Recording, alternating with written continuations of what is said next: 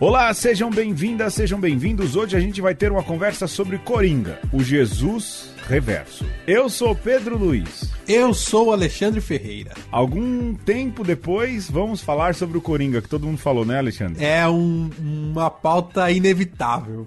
Sim, todo mundo vai falar do Coringa, vai falar do Coronga, é assim que nasce o Coronga, né? mas, na verdade a gente estava procurando uma pauta mais cinematográfica, que faz tempo que a gente não falava, né, Alexandre? É, flertamos com a cultura pop sempre. Pois é, e pesquisando daqui, pesquisando dali, nós encontramos um texto que saiu no Jornal do Brasil. Olha que interessante, né, Alexandre? Ah, mas olha, essa colunista lá do Jornal do Brasil.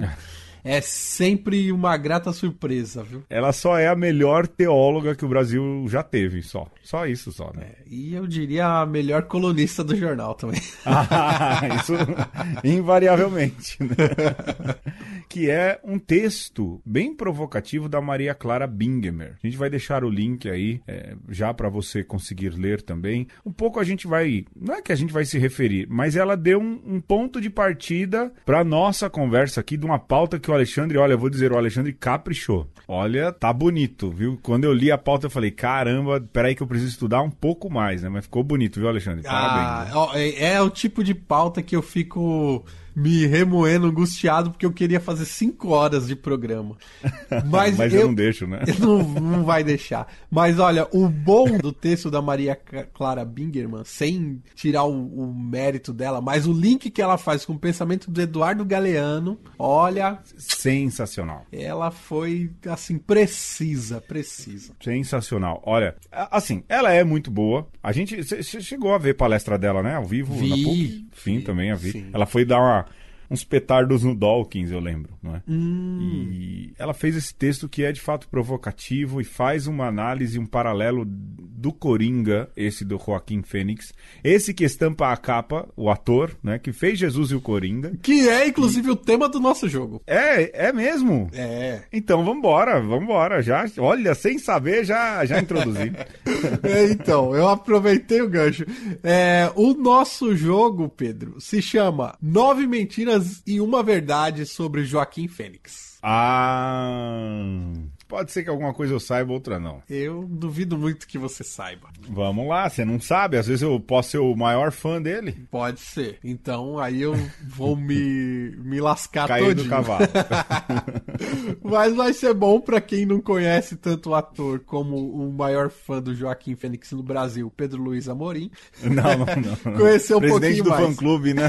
é. Então vamos lá, Pedro. É aquela coisa. Você vai ter que descobrir a uma verdade verdade dentre as nove mentiras sobre a vida desse grande ator norte-americano. Entre aspas, norte-americano. Entre aspas? É, vamos ver. Ou, ou, pode ser que sim, pode ser que Seja. não. Já entregou, não Alexandre. Ei. Não sei, vamos ver. Vamos lá, vamos lá, vamos Posso lá. Posso estar lá. te enganando nesse exato momento. Vale... Valendo! Então vai, ó. Eu vou ler, Pedro, a, as 10 hum. assertivas aqui. Aí depois você me diga é, qual é a verdade e aí depois a gente comenta. Beleza, tá bom? Vamos fundo. Então vamos lá. Primeira, seu nome verdadeiro é Joaquim Santana Bottom. Segunda, Joaquim é vegano desde os 3 anos de idade. Peraí, peraí, peraí, peraí, peraí. Muita calma nessa hora. Você tá anotando aí. É, então, eu tava meio distraído. Vamos lá. A primeira, beleza, já, vamos lá. A segunda, vegano desde criança? Desde os 3 anos de idade, a data perfeito, é importante. Perfeito, Vamos lá. É, terceira, seu pai, Joseph Lee Bottom, era carpinteiro. Quarto, a mãe de Joaquim encontrou seu pai dando-lhe uma carona. Quinta, os avós maternos eram judeus vindos da Hungria e da Alemanha. Ah. Sexto, a família Bottom foi missionária de uma seita chamada Filhos de Deus e viajou por todos os USA. Tá. Sétimo, quando entraram na seita, resolveram mudar o nome para Phoenix. Hum. Oitava má. Joaquim nasceu no distrito de Oriente, em San Juan, Porto Rico. Hum. Nono. Por ter irmãos com nome ligados à natureza, ao nome dos irmãos River, Rain, River. Liberty e Summer, atribuiu-se ao- o nome de Rock. Décima. Au. Joaquim é o primogênito dos cinco irmãos. Tá, vamos lá. Eu acho que a falsa é a que ele é vegetariano desde criança. Hum. Você acertou. Nossa, mano! Na verdade, essa não é a falsa, essa é a verdadeira. Essa é a verdadeira? É a verdadeira. São nove O mentiras. resto é tudo mentira? O resto tem mentiras dentro. Ah, porque pra mim ele não era vegano desde criança. Ele é vegano Ele é porque vegano- ele casou lá com a Rooney Mara. Não, ele é vegano desde os três anos de idade. É a, é a verdadeira. Caramba, o cara nunca comeu um presuntinho. Ó, Nunca. nenhum desrespeito aí à turma vegana, hein? Imagina. Ele deve ter comido bacon vegano. É, um bacon vegano. Hambúrguer, aquele hambúrguer vegano, tudo. Né? Sim. E Por olha. falar nisso, de novo, a gente ainda precisa fazer o programa com os veganos, hein? Precisa, precisa. Precisa. Vamos chamar Toda vez que a gente fala de Fênix agora. comida, a gente tem medo de ofender os veganos e a gente fala que precisa fazer uma conversa com o vegano, hein? É, da- das listas de programas que a gente fica prometendo, prometendo. É, um É, dia sai. Antes do da mas olha- da Libertação. Mas olha lá, ó. É, o nome dele é Joaquim Rafael, não Joaquim Santana. Joaquim Santana. O nome, Santana. o nome dele, do pai dele é John Lee, não Joseph Lee, mas era carpinteiro de fato. Hum. A mãe dele não deu carona pro pai, mas pediu uma carona e conheceu o pai dele. Olha aí. Os avós maternos vieram da Hungria e da Rússia, não da Hungria e da Alemanha. Hum. Os pais deles, de fato, foram missionários de uma seita chamada Filhos de Deus, mas viajaram pela América do Sul e não pelo Uzusa. Hum. E eles mudaram o nome não quando entraram na seita, mas quando saíram da seita, porque tinha que reestruturar a vida e mudaram o nome para Phoenix. E ele não nasceu no distrito de Oriente, mas no distrito de Rio De Pedras. Ocidente. Hã? Não, Rio Piedras. No- Rio em Por- Piedras? em Porto Rico. Tá. E os irmãos dele têm nome gringo, assim mesmo? O nome River? dele tem tudo nome ligado à natureza, mas ele atribuiu o nome a si mesmo de Leaf em vez de Rock. De folha, em vez de, folha. De pedra, é. Ah, pedra, E- papel, tesoura. E ele, ao invés de ser o primogênito, é o terceiro filho de cinco. Ele é o do meio do meio. Ah. E olha que Ele- eu, fiquei, eu fiquei imaginando que legal, né? Tipo, qual é o nome dos seus filhos? River, Rain, Joaquim, Liberty Summer. Olha, e aqui terminamos uma conversa sobre Joaquim Fênix. A gente volta na semana que vem, é isso. Muito obrigado pela audiência, até mais, hein? É, o que importa é que o Pedro venceu o jogo mesmo sem querer. Eu, eu- não, e olha, a gente, o tema é Coringo Jesus Reverso, não é? É. Eu acertei o jogo de maneira reversa. Pois é. E eu inverti, em vez de falar nove verdades e uma mentira, eu falei nove mentiras e uma verdade. Pois, é tudo reverso nesse Tudo, programa. tudo reverso. A partir de agora vamos fazer tudo de trás pra frente. Vamos pro tema, Então, Alexandre. um beijo. Um abraço e um aperto de mão. Vamos pro tema. Vamos pro tema.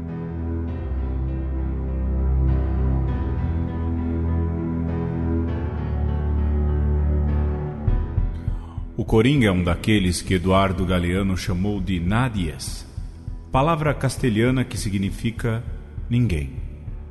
Segundo o poema de Galeano, os Nadies sonham com um dia mágico em que a sorte chova abundantemente sobre eles, mas isso nunca acontece, porque eles são invisíveis. Apanham, apanham e teimam em levantar-se e continuar buscando sair da margem e habitar o centro, o lugar onde há nomes, rostos, identidades. No entanto, ainda segundo Galiano, os Nádies não são, ainda que sejam. Não falam idiomas, mas dialetos. Não professam religiões, mas superstições. Não fazem arte, e sim artesanato. Não produzem cultura, mas folclore. Não são seres humanos, e sim recursos humanos. Não têm cara nem nome. Não figuram na história oficial. Apenas são personagens da página de crimes da imprensa e dos meios de comunicação. Valem menos que a bala que os mata. Bom, nós começamos a conversa falando do texto da Maria Clara Bingamer. E a gente acabou de ouvir, então, um trecho desta coluna que saiu no Jornal do Brasil em 26 de janeiro. Veja só, Alexandre. Uhum. E ela fala, então, da experiência dela assistindo o Coringa e coloca toda a questão do paralelo antagônico entre o Coringa e Jesus. E como disse o Alexandre, faz essa referência a Eduardo Galeano e o texto que a gente leu, esse trecho que você acabou de ouvir, faz essa referência. De fato, o Coringa tem muito mais do que o ator que fez o filme, ganhou o Oscar e que também já interpretou Jesus num filme sobre Maria Madalena. Foi muito é. mais do que isso, não é? Mas Verdade. essa história de Coringa, o Jesus reverso, é um ensaio teológico nosso baseado naquilo que é o texto da grande teóloga Maria Clara Bingemer. É isso que a gente a vai fazer. A anticristologia, né? A anticristologia. É, e baseado naquilo que é o próprio arquétipo do Coringa, semelhanças, as diferenças, não é? Isso. Eu acho que a primeira coisa que a gente poderia trabalhar, porque quem faz teologia lança aí, aí sempre o seu referencial teórico, é a própria figura do Coringa, não é, Alexandre? Olha, é, é, eu, rapaz, assim, é uma figura que me chama atenção desde sempre, né? Eu confesso, Pedro, que assim, quando eu era adolescente, e todo adolescente arruma um pseudônimo, né? Hum. Um, uma. É, se eu fosse adolescente hoje, era uma tag, né? Que ah. escrevia na carteira da escola. Ah, eu sei. O e era pato. A minha era Joker. Joker? Era. Pois é, é um Olha aí. é um tema que já me chama atenção já inconscientemente da adolescência.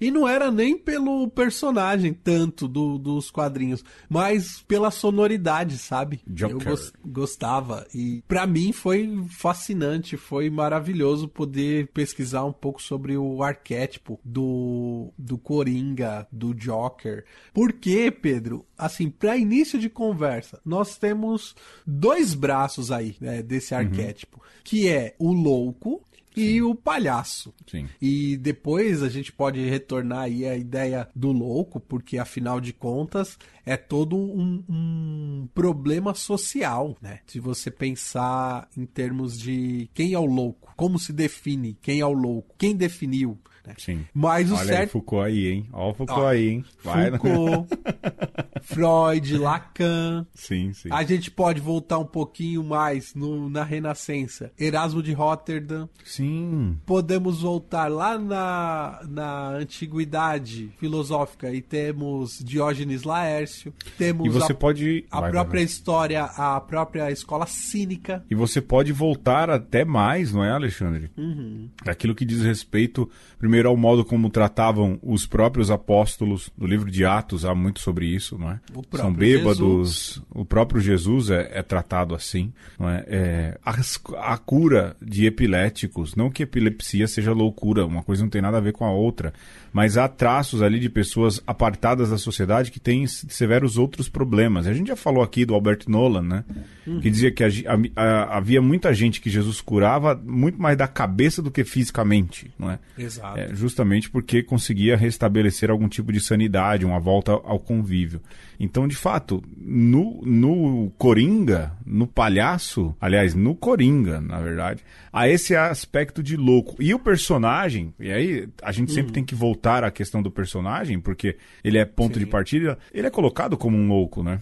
É, o, o filme, ele se propõe um estudo de personagem, né? Eu diria, sim, sim. Pedro, que é até um estudo de arquétipo, porque sim. você tem louco e aí você tem ali diversos é, diversas patologias, né, sendo apresentadas, né? Dentro ele de é um uma nar... pessoa só, né? Exato, ele é um narcodependente, ele tem depressão, Sim. ele tem psicose ilusória, ele tem transtorno de personagem narcisista, Sim. ele tem ele, um relacionamento abusivo. Exato, é Sim. traumático, né? Sim. É, ele tem. aí existem duas linhas ali, que seria aquela é, a explicação para aquela doença do, do rir descontroladamente em momentos inoportunos, né? Sim, sim. Que é a epilepsia gelástica ou então seria um afeto pseudobulbar. De uhum. toda forma, é, seja uma coisa, seja outra, é, é um problema cerebral físico, né? Não é só uma questão Sim. psíquica, se é que existe a diferença entre uma coisa e outra, mas de toda, de toda forma, se é uma epilepsia gelástica, é um tumor cerebral. Se é Certamente é... seria um endemoniado que Sim. levariam para Jesus, né? Com certeza. Se é um afeto pseudobulbar, é um, um trauma no crânio, Pedro. Um dano Sim. cerebral. E ainda tem uma, uma terceira doença interessante, assim, de nós é, jogarmos luzes sobre ela, que é a síndrome de Amok. O que, que, é síndrome de Amok, Alexandre? Que foi vista primeiramente nos povos da Malásia e da Indonésia. E tem a ver com uma pessoa que foi muito humilhada, muito ridicularizada, que por conta disso acaba fugindo daquele meio social, da sua tribo, da sua vila, e depois volta num ataque repentino de fúria que acaba destruindo coisas, atacando objetos até exaurir totalmente suas forças. E isso é interessante, Pedro, porque isso de alguma maneira também está retratado no filme uhum. e de alguma maneira, para as culturas antigas, o louco era menos problemático do que para nós. Porque, Sim. de algum modo, se entendia que todo mundo podia ter um momento como esse de, de loucura, de transtorno, e depois volta ao convívio normal, né? Para nós, a loucura é uma coisa muito mais complicada, porque, Pedro, você pode ser louco porque entra no seminário, se você quiser seguir uma carreira é, diferente daquela que é ser administrador de empresas, mas você também pode ser louco porque deixa o sacerdócio. Sim, sim.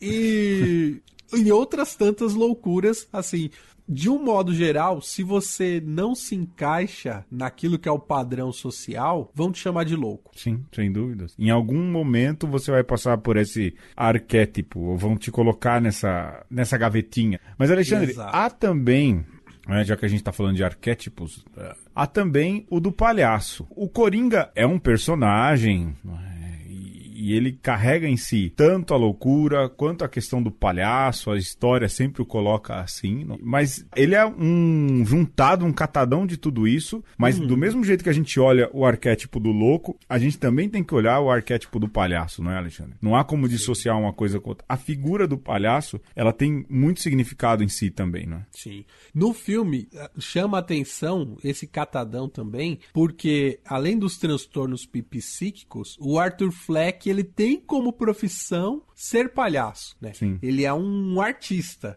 É, de alguma maneira, isso encaixaria na sociedade, né? Uhum. Seria um, uma forma inteligente, inclusive, de lidar com, com o seu transtorno, de disfarçar.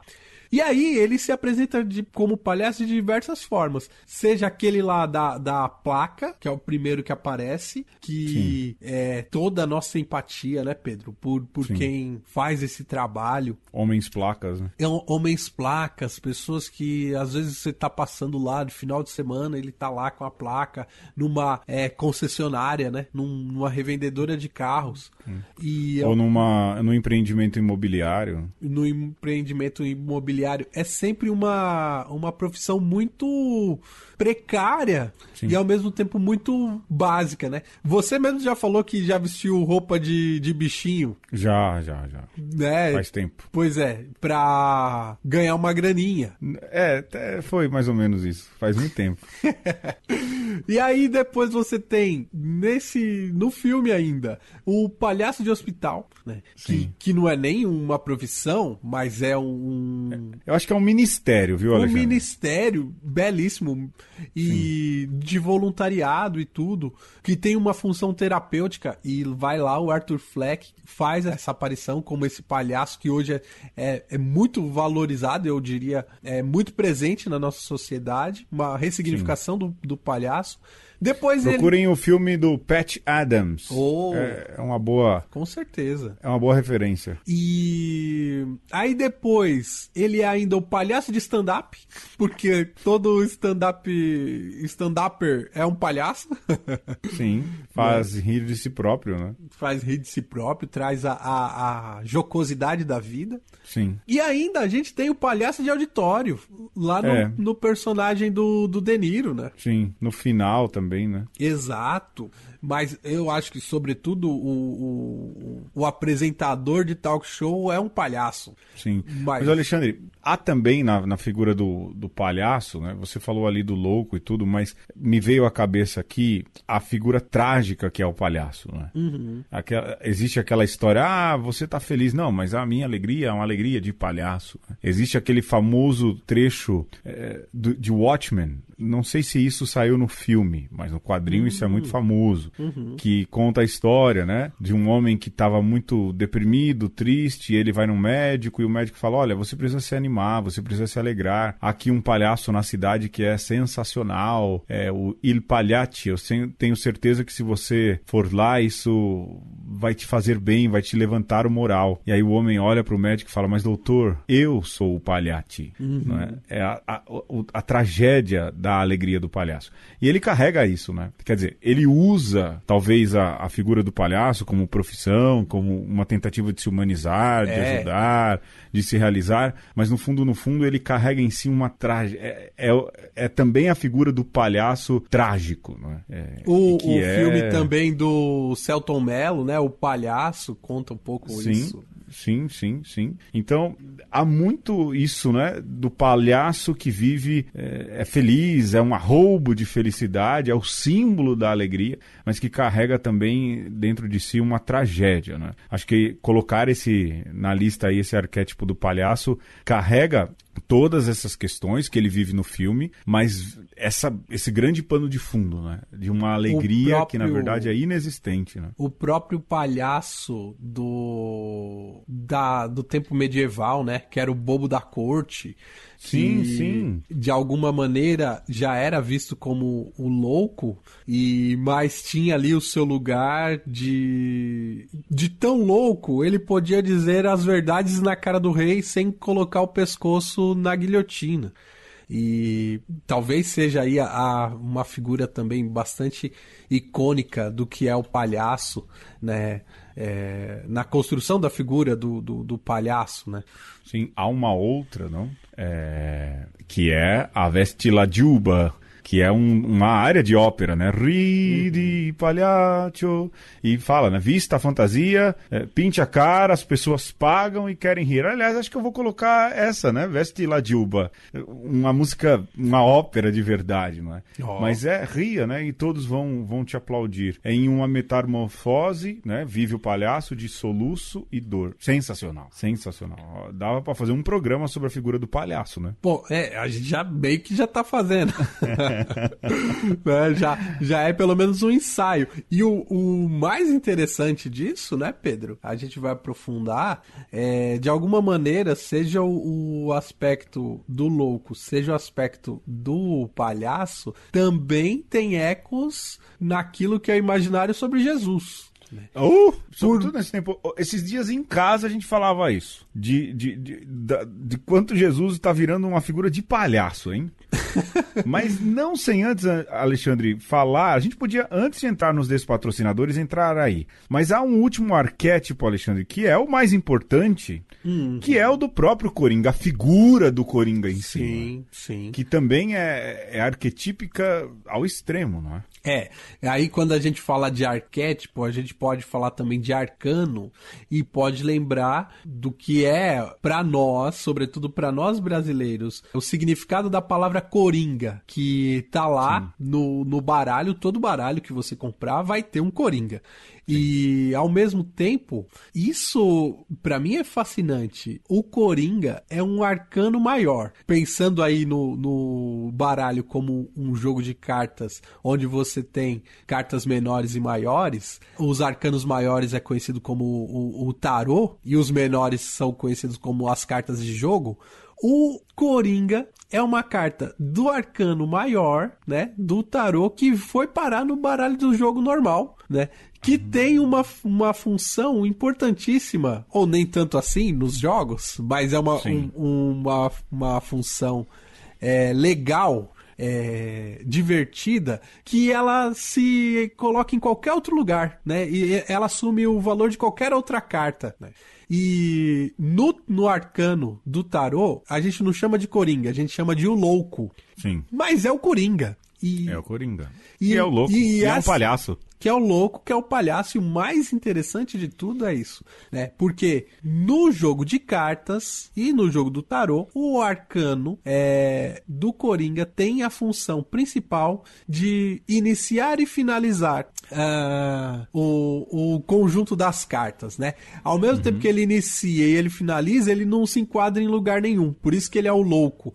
Enquanto todo mundo tem o seu lugar definido, o arcano do louco, o coringa, ele pode circular.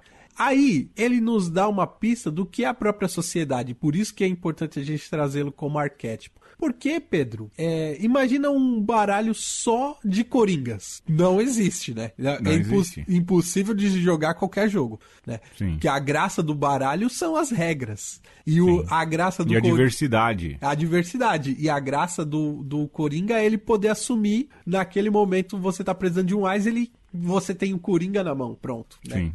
Então, essa coisa da disruptura dentro da ruptura, né? Do bagunçar a regra do jogo é a graça do arquétipo do, do palhaço, né? do Coringa. Do Coringa, exato. Que é geralmente retratado como um palhaço, no, com o nome do louco, mas muitas vezes também, Alexandre, retratado como um arlequim. Sim. Não é? Assim, a figura do arlequim. E aí, Alexandre, a gente dá para esticar um pouquinho, não é? A gente divide essa questão em dois, já que a gente falou dos arquétipos e de como o Coringa, tanto do filme, mas a, a personagem Coringa carrega tudo isso, o quanto conflui o Coringa do filme com a figura de Jesus. Hum. Ah, tem gente, aí você vai se espantar, né? Uhum. Mas, por exemplo, há o Harvey Cox, o Alexandre achou o Harvey Cox, hein? e o Libânio Rapaz, eu tinha lido aquele texto do Libânio, eu não lembro aonde, viu? Uhum. O João Batista Libânio fala de um Jesus arlequim, uhum. não é? Que é uma figura de Jesus, a gente já falou muito, né? De um Jesus muito light, espetaculoso, não é isso, Alexandre? Sim. É, ah, é. De um Jesus que não exige compromisso, é, de um Jesus que, é, que daquelas musiquinhas assim bem bem água com açúcar, eu sou florzinha de Jesus, essas coisas assim, é? Jesus é? Cristo. É, Jesus Cristo, eu estou aqui. Jesus Cristo Superstar, na verdade, uhum. é, talvez seja o, o, início desse movimento. Há essa figura na, desse teólogo, Harvey Cox, que fala desse Jesus Arlequim, né? Uhum. Que é essa figura, não é? é espetaculosa, vamos assim dizer. Né? É, mas eu acho que a, a figura do Jesus Arlequim do Harvey Cox tem uma verdade aí que a gente não pode deixar escapar, hum. sobretudo nesse programa, que Jesus era aquele que chegava no ambiente e tudo virava festa, né? É. Você, você imagina que, que Jesus, naquelas ceias que ele fazia na casa do, do pessoal, deveria ser uma coisa assim fantástica, né? Você sim, fica imaginando sim. Jesus na mesa, conversando com a galera, todo mundo devia morrer de rir. A gente já falou um pouco disso no nosso programa 100. Né? Sim. E um Jesus que ri, eu acho que, que esse Jesus Arlequim do Harvey Cox é esse Jesus que ri. Claro que se a gente ficar só nessa figura, é um Jesus água com açúcar demais mesmo, né? É, então, que não exige compromisso e que descamba Exato. pro Florzinha de Jesus, pro é. Flower Power, Jesus Cristo Superstar. Um, um Jesus que, que afaga Insípido. meu ego. É. Exato. É o, ainda que no, no, tempo que a gente vive, talvez afagar o ego às vezes é importante, igual um palhaço no hospital, né? É, no, no, momento de convalescência, alguém que, que vem e, e te dá um, um pirulito. sim, sim. Mas o Libânio alerta, né, na, naquele texto que você enviou, Jovens e Modernidade, do perigo de uma falta de compromisso, né? Sim, é isso é... Que, é o, que é o grande problema. Cai, e assim, talvez na minha leitura, de ver ali o, o Libânio citar, eu acabei ficando com o Libânio, até porque é fase, eu ando escrevendo muito sobre isso, e ele fala, acaba descambando para isso, né? Pro lúdico, pro, pro ridículo, pro circense, entra muito pro flower power, uma coisa, né? Quer dizer, que distancia muito da, da figura de Jesus, né? É. Lógico, usa essa característica, não tenho dúvidas, de que Jesus devia ser um cara que agregava muita gente. E que, para agregar muita gente, devia ser extremamente bem-humorado, pra cima, não devia ser um cara amarrado, né? Eu... Mas era um cara compromissado também, Sim. né? Eu fico pensando ali na, na live que a gente teve do Gil, né? Sim. Que fala. Melhor live que teve em toda essa pandemia. E como que era o nome da da, live? Não lembro. Fé na festa. Fé na é, festa. É, fé na festa, fé na festa. Então, é, eu tenho certeza que, que a gente tem que ter fé na festa, na festa de Jesus, né? É, porque é, a, é uma festa que te leva também ao engajamento. Sim, Como nos lembrou muito bem o mestre Gil. Sim, é. E é, eu, eu ando na fase de achar que não cola esse, mas sei lá, é fase. Vai ver é. que é onde eu tô acompanhando a missa, não tá me ajudando. Mas olha, olha, é, pois é. Olha, Pedro, mas você trouxe aí a figura do Arlequim, e é sempre importante, eu acho que é, desse nosso papo também dá para tirar isso, né? Porque a gente tem é, duas imagens do palhaço que é, pelo menos quando se fala em Arlequim, que tem a imagem que se contrapõe, que é a do Pierrot né? Sim. Enquanto Pierrot é o palhaço triste, que tá lá apaixonado pela Arlequina e que, o, que não dá bola, que é o palhaço trágico, né? Sim. Que também tá apresentado lá no filme do Joaquim Fênix. O Arlequim é o palhaço é, malandro. Ele toca é o horror, né? Ele, ele toca o horror, ele é brincalhão, né? Sim. E o interessante é que, se você for procurar aí a minha parte, a parte que eu gosto da coisa, a etimologia hum. da palavra coringa, é, ah. Não é nem em português, Pedro. Né? Se lá no, no, no inglês é Joker, que tem a Joker. ver com o nosso jocoso. O que brinca. É, o que brinca. O que brinca. Joke, sim. É, em português, talvez a tradução melhor seria o jocoso. Sim, o jocoso. Mas, o joca. O joca. Mas o, o português do Brasil, coringa, vem de da língua a primeira etimologia que eu achei foi da língua kibundo, que significa matar. Nossa. Né? Que, que viria de, de Angola, né? Puxa. E faz sentido você pensar num jogo de cartas, se você pega o Coringa, que ele mata as jogadas. Sim, sim. Você pode fazer o que, que você quiser. É, pois é. Mas eu não fiquei satisfeito com a primeira etimologia, essa que eu achei, hum. e achei uma outra na língua é, chagana, que é de Moçambique. E olha, Angola tá numa costa da África e Moçambique tá em outra. Tá na outra. Né? E Coringa, as duas com KU, é, e de, o Coringa de Chagana, da língua chagana de Moçambique, significa provar, testar. E sabe o que, que, que, é interessante, Pedro? É, essa hum. palavra, ela é traduzida, ajuda na tradução de massa, lá de Êxodo 17, 7 né? Sabe quando hum. Moisés fala, é, aqui vai se chamar massa e ali vai se chamar Meriba? Meriba, né? sim. Que é o lugar da aprovação, o lugar do teste. Sim. E sabe qual que é o outro lugar onde a palavra coringa é usada na tradução bíblica? Ah. Em Mateus 4, de 1 a 11, quando o demônio, o vai pôr Jesus à prova. Vai botar Jesus à prova. O provador, o tentador é o coringa. É né? o coringa. Que e, quer matar. E que quer que matar. Quer provar. Que quer provar. E o que, que Aliás, que precisa provar. Porque Deus não precisa provar. Então. Mas o diabo quer sempre pôr a prova, né? E o que que Jesus fala? Não provarás. Tentarás. Não Sim. tentarás o Senhor teu Deus, né? Não coringarás o Senhor não teu coringarás. Deus. E, e, a gente não tá querendo coringar Jesus, a gente já tá dizendo, né? é uma só, anticristologia o Coringa. E olha só que, que lindo você pensar que no jogo de baralho o Coringa é aquele que, que testa, que prova. Vamos ver se você tem carta mesmo suficiente para vencer esse jogo, né? Fantástico. É, há uma fantástico. teologia na, na palavra coringa. Na própria palavra. Que vem da mãe África. Pô, é, é, rapaz. Não é à toa que a gente tem o Alexandre. Olha, a parte inteligente é do Alexandre. Eu só proponho a loucura. É. Vamos pros ex-patrocinadores um dia volta, vai. Vamos lá.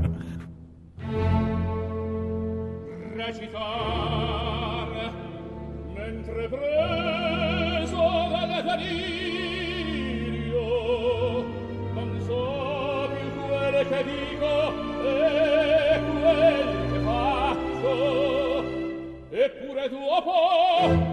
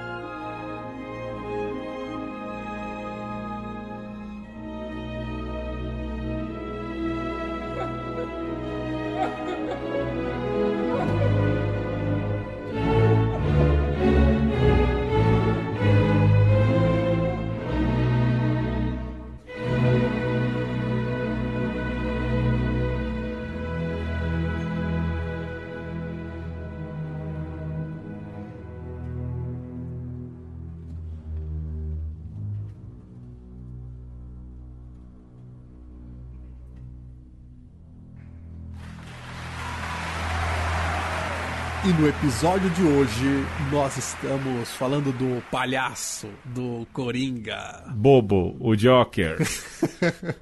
A tia do Batman que nos perdoe. Abraço tia do Batman. Já deu pra perceber que tem muito aí, porque não dá pra falar de um Jesus reverso sem falar de semelhanças, né, Pedro? Sim, sem dúvida. E então a gente tem que achar aí o Cristo Arlequim. É, temos que achar esse Cristo que é alfa e ômega, né? Sim. Porque no tarô, o louco, Coringa começa e termina. ele quando ele termina, Pedro, é aquele cara que já passou por todas as lições dos outros 21 arcanos e ele já alcançou a sabedoria plena. Então ele não precisa mais se colocar em lugar nenhum. Ele é livre pra estar onde precisar estar, né? Alfa e ômega, sensacional, Alexandre. Não tinha pensado nisso, hein? E aí eu acho que Jesus entra aí, né? Sim. E eu acho que outra outra figura da, da nossa literatura que ajuda a entender isso é o idiota do Dostoiévski, que, segundo alguns, também é uma imagem cristológica. Sim, é bom, é, dizem que é o mais é o mais autobiográfico livro do Dostoiévski e mais do que isso, é, não, o idiota eu comecei e não terminei, vou, vou ser sincero, não é? Mas é também o mais religioso, né? Porque o, o príncipe lá, o Mishkin, é Mishkin, não é, É, isso? é. Ele é uma imagem do próprio Cristo, ou pelo menos das vi- virtudes cristãs, não é? Sim. O. Mas o- esse idiota tem um paralelo também com aquilo que é o próprio Arthur Fleck dentro do Sim. filme, né? Que é Não, feito e o- de idiota e tem ali um pouco de. Não é que ele tem candura, né? Mas ele não, enquanto ele não explode, ele é maleável, né? A gente Sim. até se identifica, né? que se identifica, tem pena. E o, o Leonardo Boff, no Jesus Cristo Libertador, é, Uhum. ele evoca o idiota de Dostoiévski para dizer que é, Jesus é aquele que nunca abandona os homens, que prefere Sim. os marginalizados, que suporta as dores e aprendeu a perdoar para poder redimir a humanidade, né? E isso é E é loucura. aí que ele é revolucionário. E é, Isso é importante dizer. e é essa tal da loucura da cruz. Sim. né? E aí, Pedro, outro filme que também me veio à mente quando eu lia isso, que é fantástico, é o Milagre da Cela 7. Não vi ainda, rapaz. Então. Não vi ainda. Eu só te digo isso, que ali tem a figura de um louco, né? Uhum. Que é Na um- capa dá pra ver. um É, inocente. Aliás, eles. Olha, Alexandre, eu vou falar assim: eu não vi o filme, Aham. mas eu acho a capa de um mau gosto fora do comum. Ó, eu, desse filme eu tenho que te dizer ainda que Ah. era um filme sul-coreano que foi adaptado pela Netflix pra passar num país do Oriente Ah. Médio. tá explicado. Tá explicado. Que, olha, é assim. A mensagem que é- é muito, muito isso, né? Do, do idiota que tem uma lição pra ensinar. É, Ah, Isso é, é bem repetitivo no cinema, né, Alexandre? Sim, sim. E, e talvez porque a gente precise. Sim, sim. Nossa, assim, não é que dá pra. Eu, eu lembro aqui de algumas obras da sessão da tarde, várias, não é? De sempre ter eh, um idiota. Essa é, essa é a figura, viu, pessoal? A gente não tá é, desmerecendo ninguém, nada, né? Mas há sempre o idiota que no fim dá uma lição de humanidade, uma lição de transformação. De fato, eh, essa figura é sempre presente, não é? Tá no Dostoiévski, lógico. E, e e pode ser mesmo colocada para Jesus. Quantas vezes você acha que não chamaram Jesus de idiota? hein? Pois, é... e a- o próprio Jesus nos dá uma, uma lição das tantas que ele dá que pede para que nós sejamos como crianças. Ora, se num mundo de adulto você age como criança, muito provavelmente alguém Sim. vai te chamar de idiota, né? Sim, sim. E isso é retratado nesse filme da, da Netflix. E, e isso também você pode aplicar para o próprio Jesus, porque Jesus não dá nenhuma lição para você fazer que ele não tenha feito, né? Sim, sim, sim. Isso é importante. Mas eu tenho pra mim que essa pecha de idiota foi algo muito carregado por Jesus, não tenho dúvidas nenhuma, pela origem. A- aliás, a, a faz essa, esse paralelo, né, de que o Coringa é um ninguém, Jesus também era um ninguém. não é? Exato. E o- é importante dizer também que próprio Jesus fala que é, quem chama o outro de idiota tá pecando. Tá, Sim, patife, né? Patife, idiota. E quem é que chama alguém de patife, hein? Me diga. Mas há esse paralelo, com certeza Jesus deve ter vivido isso e vivido muito. E ao mesmo tempo, o Arthur Fleck no filme também vive. Aliás, ele passa isso quase que o tempo inteiro até finalmente estourar o Coringa, né? Então, quer dizer, há paralelos, há semelhanças entre um e outro, né? Há a semelhança do Arlequim, né? que o- Arthur Fleck e Jesus é, entram nisso. Há essa semelhança nesse Jesus visto como idiota, isso com certeza no seu tempo. É, Dostoiévski coloca esse exemplo de candura, o, o Alexandre falou aí do Milagre da Cela 7, que eu ainda não assisti. O Arthur Fleck é também tratado assim. Mas há também, já que o Alexandre citou o Boff, não é, Alexandre? A questão do Jesus libertador. Sim. Porque ambos, aí é, aqui me empolga, né? Ambos, né, eu consigo enxergar assim, ambos promovem uma libertação. mas promovem uma libertação a partir de um lugar. Por exemplo, o Arlequim tem a questão do espetáculo, também do, do tocar horror, do ter a liberdade. O idiota, a questão da candura, do poder transformador. Eu não sei se você quer discorrer um pouco mais, mas o Jesus libertador, e aqui tanto Jesus quanto Arthur Fleck, porque são homens totalmente inseridos na sociedade em que viviam. Mesmo que essa inserção seja a marginalização, você entende o que eu estou te dizendo? Sim. E esse processo de libertação brota daí. Eu acho que é importante a gente retomar essa ideia do, do Jesus libertador em paralelo com é, o Coringa, porque a gente não pode esquecer que antes desse filme do Coringa teve o do Nolan, né? Do Sim. Heath Ledger. Porque esse Coringa do Nolan, ele é muito mais engajado, né? Ele é um, um, um Coringa muito mais consciente das suas ações, digamos assim. Sim. E enquanto que esse do Joaquim Fênix, ele é uma gênese do personagem. E, Sim. mas de toda forma, é, você tem essa coisa daquele que carrega uma multidão, né? Daquele que, Ah. que, que, que provoca uma revolução social. E aí você também pode aproximar Jesus do Coringa. Porque, assim, via de regra, o que esperavam de Jesus? Se você pensar desde lá do, da tentação no deserto, se Jesus sucumbe à tentação do, de Satanás, ele passaria a caminhar com Satanás. Então ele seria um endemoniado. Sim. né? Da mesma maneira, se Jesus ali diante do, do Pôncio Pilatos tivesse sucumbido a- a- às provocações, ele provocaria a revolução que se esperava, né? Se ele tivesse fugido e chamado a galera dele pra contra-atacar o Sinédrio, puxa vida, é, com certeza ele teria sido poupado da cruz, mas ao mesmo tempo Teria antecipado em 70 anos a destruição de Jerusalém. Pois é, pois a destruição de Jerusalém, a destruição de Gotham, a destruição do Brasil, né? Que Sim. colocou um palhaço na, Na- é, na na, presidência. na presidência da República. Não, um cara caótico totalmente.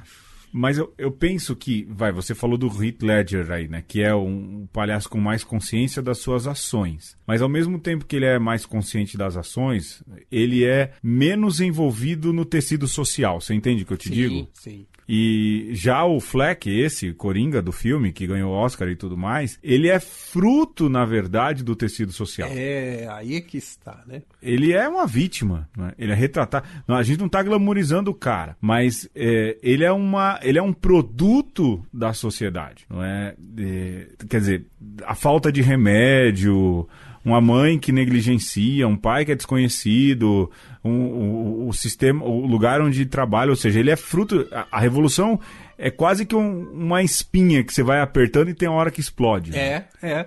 É, eu diria que, para além Vai, da vai. falta de remédio, Pedro, a própria dependência do remédio. O cara que não, Sim. não consegue estar na sociedade sem tomar o seu remedinho é uma pessoa controlada pelo Estado. Sim, sem dúvidas. Porque você dá o. uh, uh, tanto que, na hora que o Estado parou de controlá-lo, ele virou um. um va- vamos Uma assim dizer, granada. uma granada. Uma granada. Aliás, Jesus. Então, aí volta essa questão. Não é? Jesus era extremamente. Como o Alexandre falou, ele trazia consigo. Olha, se Jesus tivesse dito uma palavra diferente, ou feito uma atitude diferente, antecipava, como eu disse, em 70 anos a destruição de Jerusalém. Causava uma guerra civil tremenda. É, não é? é fantástico. Mas ele é fruto do tecido social também. É fantástico você ver que esse tecido social, começando pela família de Jesus, né? Sim. é, vai chamar de Jesus de louco, né? Marcos então. 3, 21, ele tá fora de si, né? Ou seja, é, a sociedade, ao mesmo tempo onde ele está inserido, o renega ou não o reconhece. Se você for olhar lá no Coringa, esse paralelo tá é, acontecendo ali. É, ao mesmo tempo que ele tem um lugar na sociedade e, e a Maria Clara Bingerman de novo volta. é, o lugar dele é não ser ninguém, é estar totalmente à margem. Sim. Mas, e na hora que ele levanta a voz, é que a coisa é, foge do controle. É, ao mesmo tempo, é, ele pode ser identificado com todos nós, né? Que temos aí as nossas loucuras e talvez só não sejamos um coringa ou um coringa por conta de que a gente, Que a gente tem freio. consegue manter esse freio. E, de novo, não é uma questão de glamourizar. Sim. Mas se você pensar o filme como um estudo de, de personagem, você vai entender que toda essa, essa confluência de coisas é que faz ecluir, eclodir aquele último personagem, ou a última etapa do personagem, né? E certamente, se você tivesse um bom advogado, como né, tem a, quem está na camada mais alta da, da sociedade, vai dizer que não, esse cara aí ele não é responsável pelos seus atos, né? É o, o cara que deu a facada no Bolsonaro lá, né? É um coringa, é um belo de um coringa. Porque depois de fazer o que precisa ser feito, ele é tirado. Não, o cara tem problema psiquiátrico, né? É um louco, então não, Sim. não podemos imputar culpa nele. Ora, convenientemente o cara não pode ter culpa imputada, convenientemente o cara não pode é, falar em público, né? Tá escondido, tá ali no, no canto dele. Ninguém ouviu E é a- engraçado que isso volta e meia vem à tona, né? Pois é, pois é. É, e A, a, a loucura serve também pra isso, né? Pra gente poder é, colocar a culpa em No quem, outro. em quem a gente quer colocar. E aí você tem sanatórios, você tem prisões pra dizer, não, essa pessoa não serve pro convívio. É, e aí também, é, voltando pra Jesus. É, Jesus, lá em Lucas 23, 8, ele é levado pra quem? Pra Herodes Sim. e é apresentado como um quase como se fosse um curandeiro. o bobo da corte. Sim, Faz- Herodes que é um espetáculo da parte de Jesus. Faz um truque aí, Jesus. né? Sim. Faz um truque aí e Jesus não faz o truque. Esse que é o ponto. E aí eu acho, Pedro, que começa a diferença, porque é, quando o pessoal glamouriza o, o Coringa hoje, o- e desde sempre, né? É, na verdade, é o pessoal que veste a máscara, né? Que, que oferece o espetáculo que a sociedade espera que, que seja oferecido. Sim. Sim. É, é, aí naquilo que começa a distar, eu vou retomar aqui o trecho da Bingemer, do texto, né? Nada mais antagônico à pessoa de Jesus Cristo com seu evangelho do amor e do perdão e sua morte violenta transfigurada em salvação para vítimas e algozes. No entanto, fazer com que os adormecidos acordem e enxerguem sua situação, arrancar os nádias que ela usa do galeano de sua terra de ninguém, não é uma espécie de redenção? Aí ela fala do Coringa, né? Não será talvez a única possível para as vítimas produzidas por nossa desumana sociedade? Ela faz uma outra pergunta, né? O Coringa, como aquele que revela às vítimas sua aterrorizante condição, passa a ser então o anti-herói daquela anti-humanidade. E aí, como disse o Alexandre, é que começa a separar uma coisa da outra, não é? Porque Jesus assume essa humanidade que é anti-humana a ponto de matá-lo, a perdoa, a reconcilia e oferece a ela uma nova oportunidade. Enquanto o Coringa, que é o anti, não é? É a gente está colocando isso baseado no pensamento da Maria Clara. Ele não, ele revela e fala: tá aqui, vou jogar na tua cara tudo isso. Aí começam as diferenças, né? Caminha junto, como Arlequim, como idiota, como libertador, fruto do tecido social, mas se dista naquilo que é o ponto final, ou pelo menos o ponto culminante, né, Alexandre? Por exemplo, a questão do pai do Coringa, é, com o pai de Jesus. Isso é substancial, né? Há, há quem diga que Jesus perdeu o pai adotivo, José, muito cedo. Já o Coringa, então, não teve uma formação paterna. O que que é referência paterna pro Coringa, né?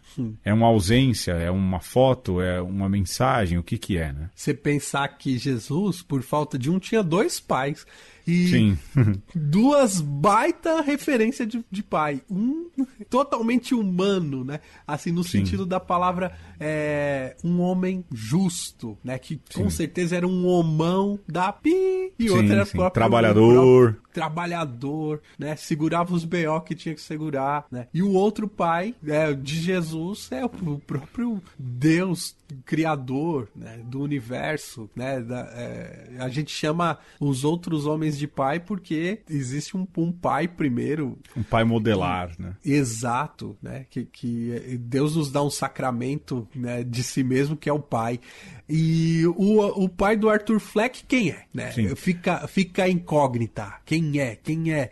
Né? Se joga a culpa de ser pai de Arthur Fleck, né? Pois é. E outra, né, Alexandre? Enquanto você falava aqui, eu pensava. Há uma suspeita no filme de que o pai do Arthur Fleck seja simplesmente o homem mais rico da cidade, o deus da cidade. Sim. A divindade maior, a maior representação. Não é? Ou seja, é, é uma diferença, porque o pai de Jesus é justo. Já o, o pai né, do Arthur Fleck é, é, é um cara que gera um monte de injustiças na cidade. é? Exato. Que, que concentra riqueza e tem todas essas questões. Não é? Então há uma diferença também. E outra, não é? E outra, é... não, não, não. Eu ia falar uma besteira, falar que ele mata o pai, mas ele não, não é ele quem mata o pai, mas o que ele faz desencadeia a morte Sim. do pai, né? Mas não, É. não, não, não, não. Mas é, de, toda, de todo modo, é, pode não ser ainda, pode ser uma outra pessoa, o pai do, do Arthur Sim. Fleck. E aí fica essa angústia de você não sabe se o coitado é o Arthur Fleck ou você não sabe se o coitado é o, o senhor Wayne. Porque Sim. pode ser que esse senhor Wayne seja o injustiçado da história. O que pra mim é muito difícil de empatizar com ele, sabe? E- Ah, eu não tenho nenhuma. Ainda- Ainda mais sendo pai do Batman, bicho. Não tem na- como. Naquele encontro que eles têm, a, a atitude que ele tem, né? Que pra mim ali já é o Batman, já.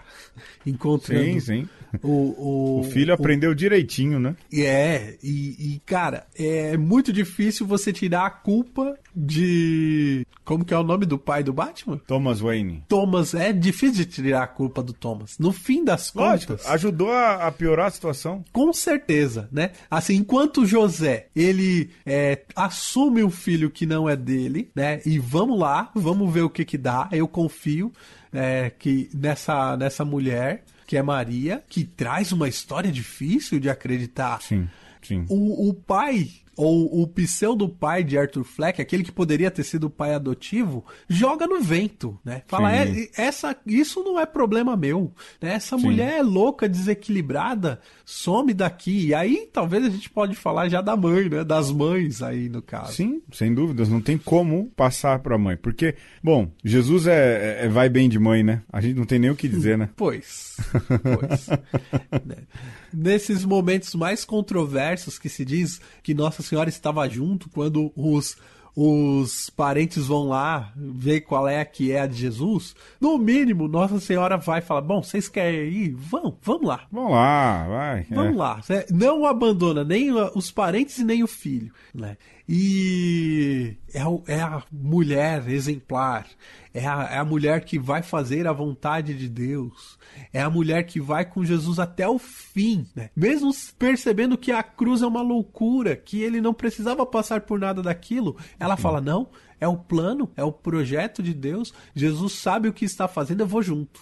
E a É mãe aquela do Coringa? é a primeira, é a primeira a receber o Espírito Santo e é a que está com a igreja quando a igreja recebe o Espírito Santo. Exato. é? Ela permanece com os amigos de Jesus, com o grupo dos apóstolos, ou seja, fiel ao projeto até o fim, não é? Sim. E a mãe do Arthur Fleck, Fleck.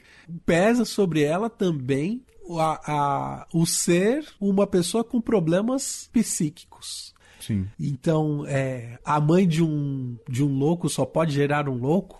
Né? E como escapar da loucura das nossas mães? E aí, rapaz, ó, chama o Freud pra, pra nos ajudar a entender isso. Né? Sim, sim, sim. É, e de fato, não há, não há um ponto de comparação, né? Aquilo que Maria. Vai, Jesus arrasta Maria para a santidade, mas Maria também compartilha, né, dessa santidade com Jesus. Embarca, a né? loucura, sim, sim. A loucura da mãe do, do Arthur Fleck, do Coringa, é também causa da loucura dele, dele, né? É aquilo que a gente fala. No fim, as pessoas idealizam e eh, transformam o Coringa, este personagem no filme, em algo muito romantizado, né?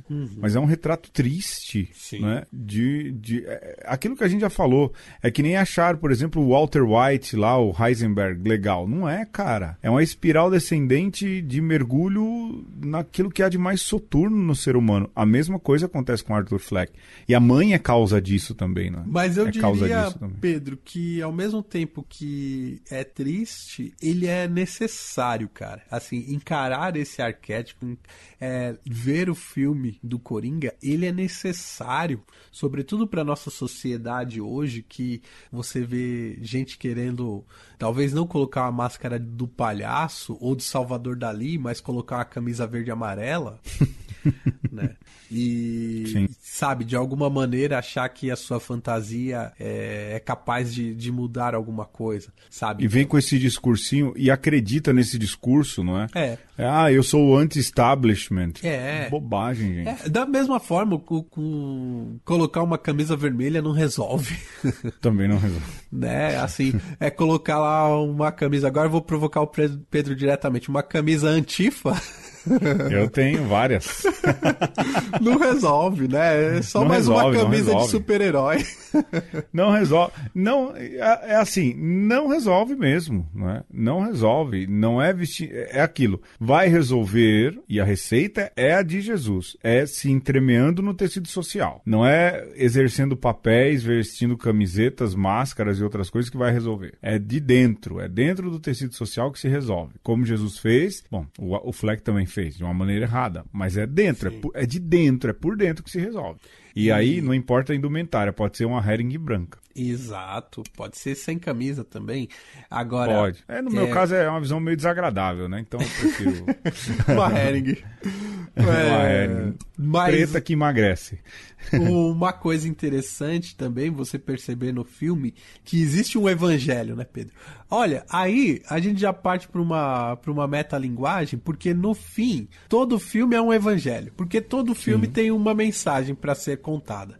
Mas é impressionante como no filme do Coringa, é, o personagem principal ele não sai da frente da tela. É o, o tempo inteiro você acompanha.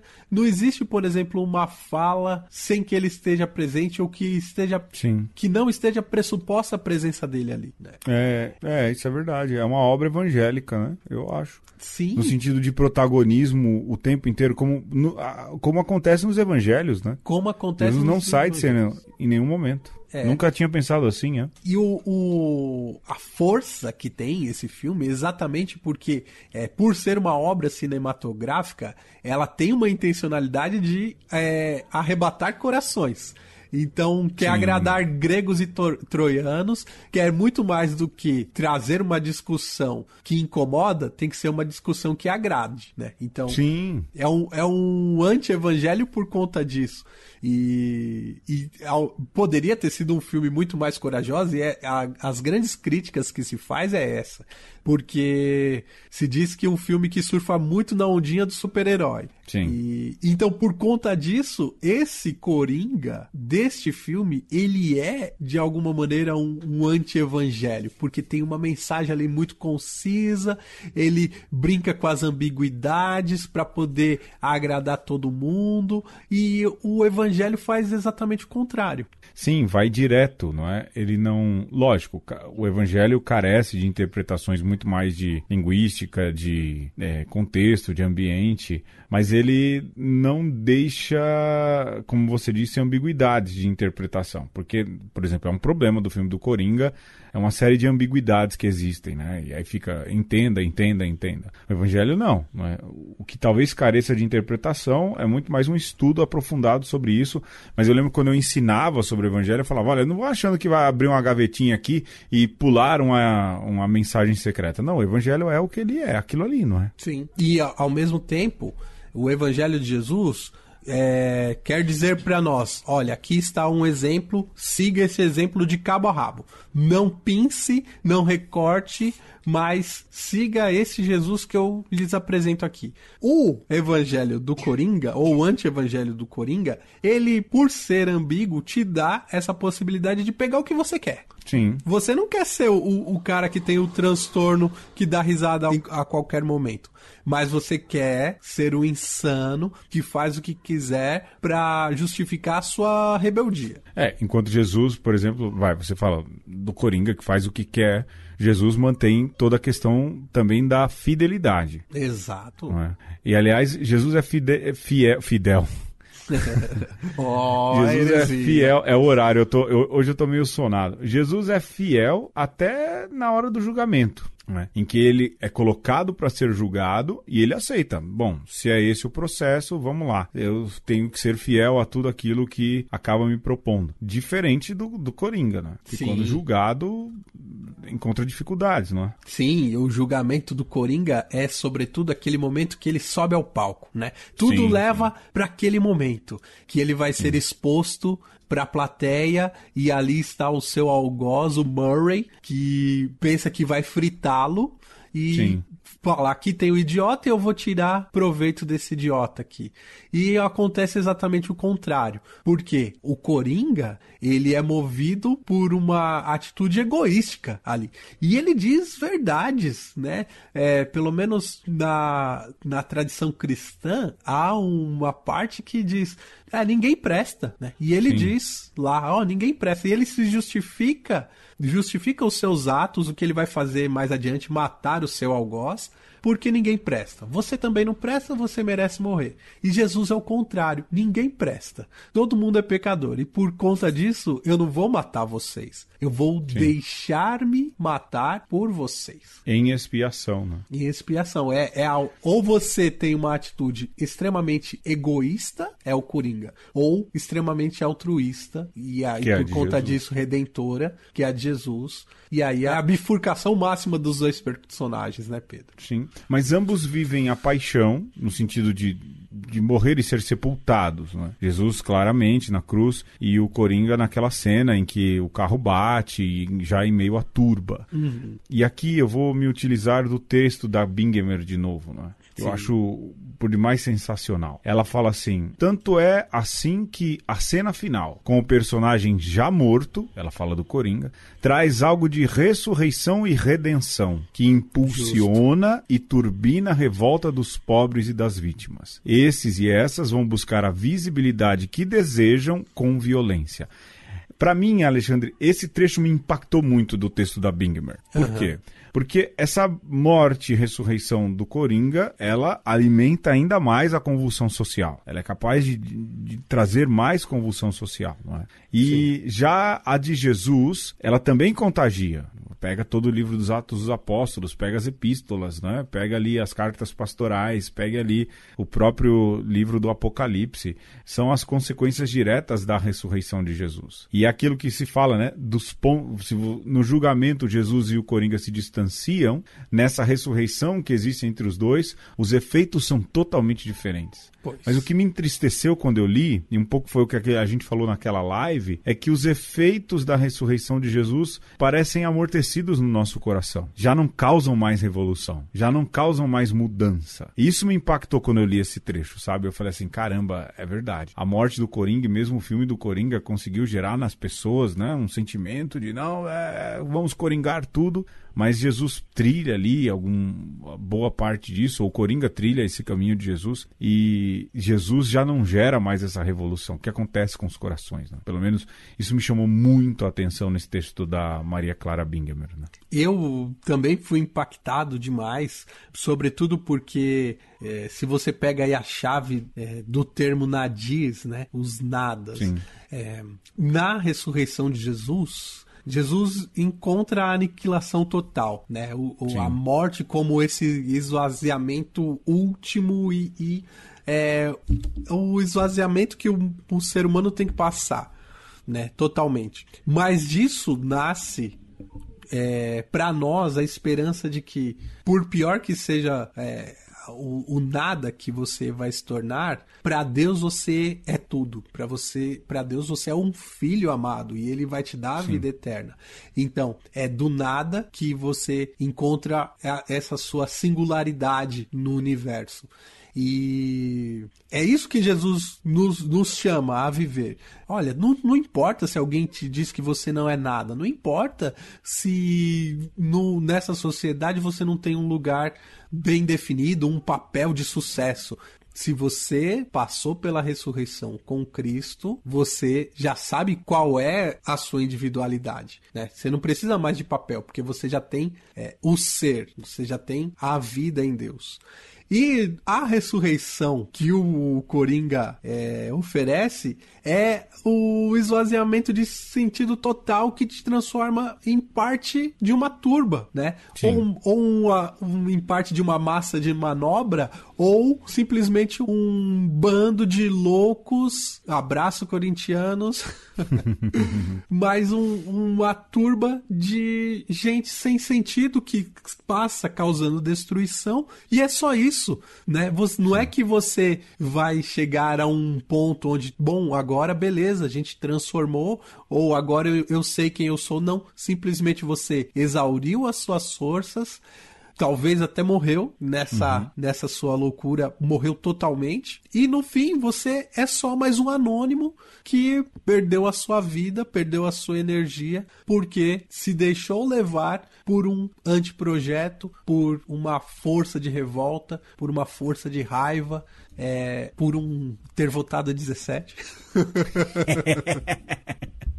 É, é, tem muita gente aí contaminada de arrependimento. Que bom, que bom. Mas nessas horas eu acho que cabe a nós sermos muito mais como Jesus, não é? Não como Arthur Fleck. Sim. E, lógico, tudo, todo, todo erro precisa de correção, todo pedido de perdão precisa de uma reflexão, é, de um colocar no lugar, mas ainda assim, de verdade, é, a revolução pós-ressurreição de Jesus é algo muito diferente da revolução pós-ressurreição colocada pelo Coringa Arthur Fleck do filme do Coronga. É isso, né, Alexandre? Tem mais alguma coisa não? Não, só agradecer a todos vocês que é, nos ouvem. E, Pedro, quando eu pensava essas coisas todas, é, eu pensei, puxa vida, eu vou fazer um apelo aqui pros ouvintes.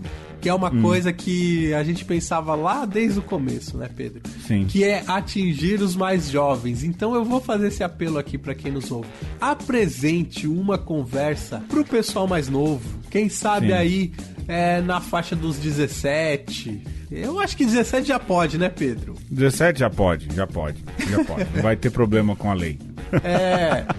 E então, é, por favor, porque é, claro, todos são bem-vindos, mas eu acho que, sobretudo, a juventude precisa refletir certas coisas e é o que a gente tenta trazer aqui alguma reflexão boa pra todo mundo, mas sobretudo pros jovens. Porque, Pedro, aqui a gente não ensina a reconhecer ou a deixar de ser idiota. A gente reconhece as nossas idiotices, né?